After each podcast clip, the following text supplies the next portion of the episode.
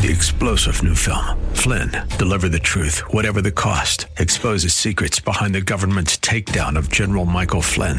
Flynn knew what the intel world had been up to. He ordered the first audit of the use of contractors. This set off alarm bells. He told the truth. He was the most dangerous person for Donald Trump to hire. They had to get rid of Flynn. Flynn, deliver the truth, whatever the cost. Available now. Watch it today. Go to salemnow.com. Salemnow.com. You know, at the end of the day, there's only one praise that matters the praise that comes from God. People will praise us today and curse us tomorrow. People will remember us today and they'll forget us tomorrow. But the praise that comes from God will be a source of nourishment for our souls throughout all eternity. You know, that speaks to the selflessness of a godly leader, someone who is in the service of the High King of Heaven. We are about the business of Him, not us. And we'll learn more about that here today on Study Verse by Verse from Church of the Highlands here in San Bruno at highlands.us with our teacher and pastor. Pastor Leighton Sheely, we return to 1 Corinthians chapter 4. It's there that the Apostle Paul lays out for us just what a godly servant really looks like. If you've been called to be a steward for a Sunday school class or a, a small group or a Bible study or a congregation, steward well.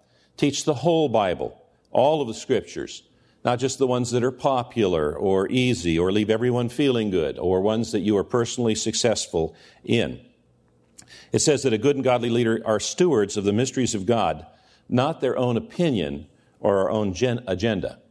You know, everyone has opinions, but the only opinion that really matters is God's.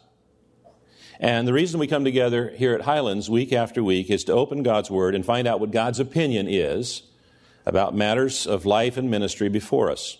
His opinion is found in His Word. Therefore, Paul says, since we have this ministry, we've renounced the things hidden because of shame, not walking in craftiness or adulterating the Word of God. The preacher or teacher who disregards certain scriptural texts or twists them to support his own ideas or programs adulterates the Word of God. It says uh, that, that the most important character quality of a steward is that they're found trustworthy or worthy of trust. That's the most important quality of character for a steward. It's not that they are clever, that they are witty, that they're humorous, that they're a great storyteller, or any of those kinds of things. Jesus said, Who then is the faithful and sensible slave whom his master put in charge of his household to give them their food at the proper time? Blessed is that slave whom his master finds doing so when he comes. And so when the Lord returns, the only absolute requirement that he will judge by is that his servants were faithful, that they were true to the Lord's commands. Food is the spiritual food that God has prepared in his word, and it's the steward's job to deliver the right meal to the right person at the right time, unadulterated. And the servant who does this well will be blessed by the master when he comes. Jesus Christ is returning to bring blessing to his faithful servants.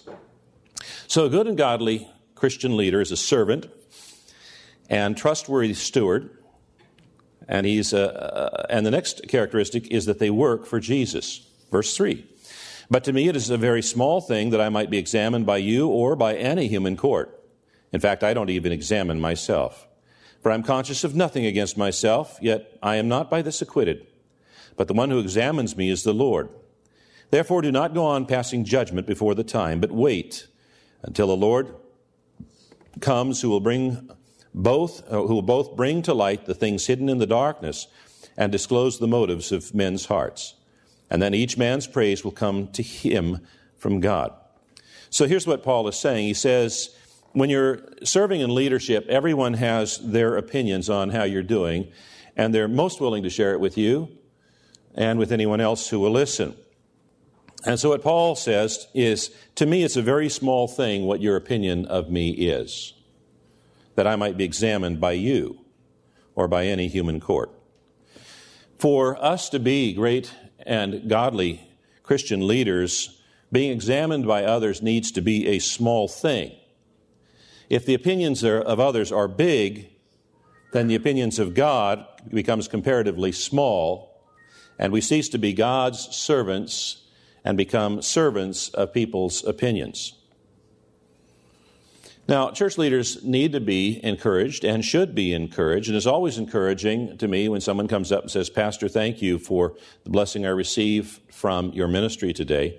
But if seeking fame and popularity among the people is not a small thing, a church leader can be in danger of being unfaithful.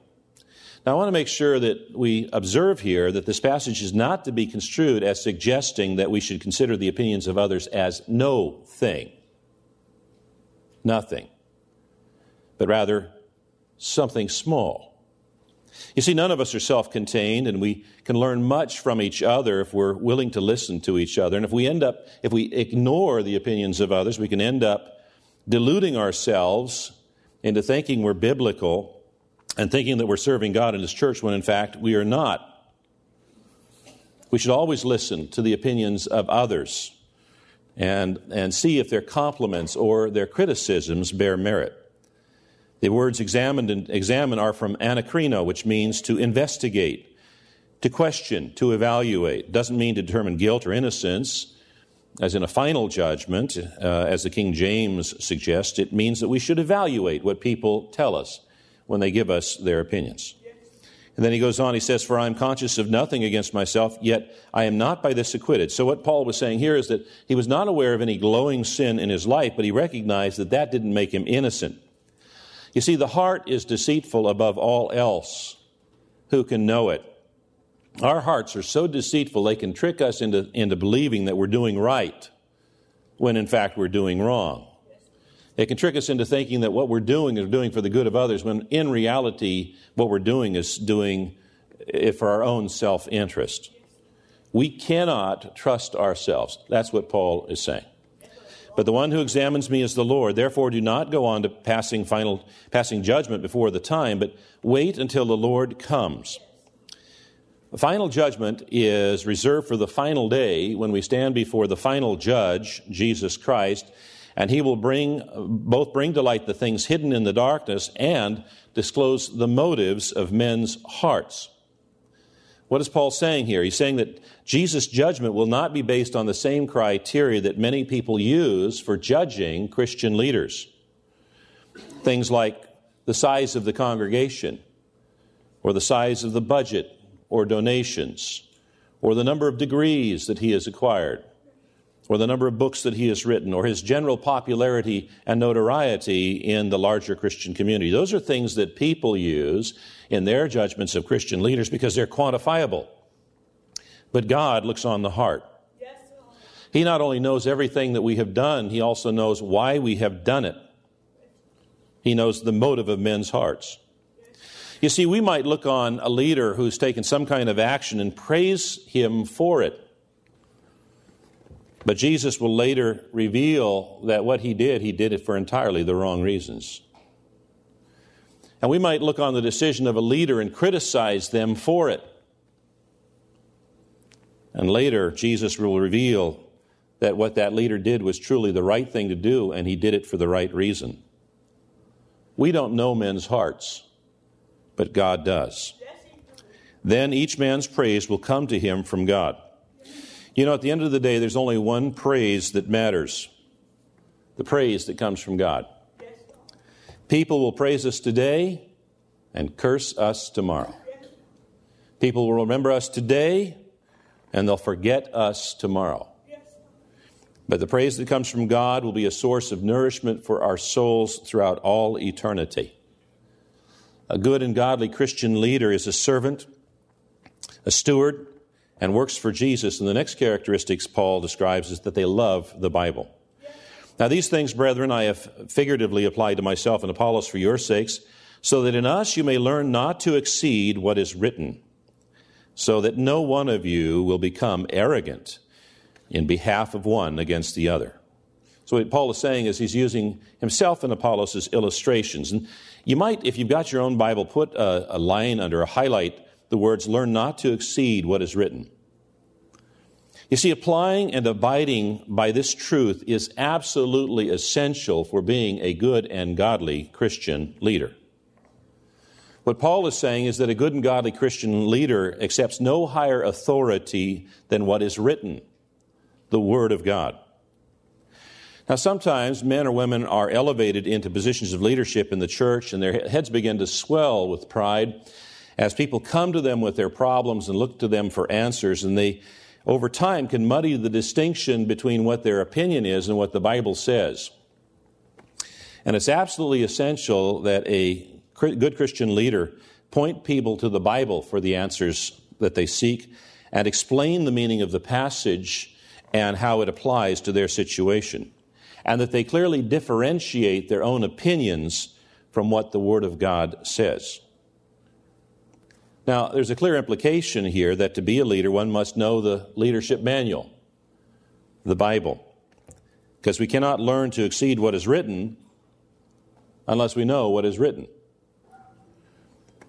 Now, related to this, our elders all agree on essential matters of faith and Scripture, but some have disagreements over the minor areas, the non essentials of, of scriptural application. And this difference of opinion leads to some interesting conversation and produces a richness of community that would not occur if all of the church leaders at Highlands came from the same seminary or the same denominational background. The differences of opinion invite us to reconsider our own opinion in light of the evidence that others perceive as supporting their position. And in the end, through this process, we grow not only understanding and knowing what we believe, but knowing why we believe what we believe.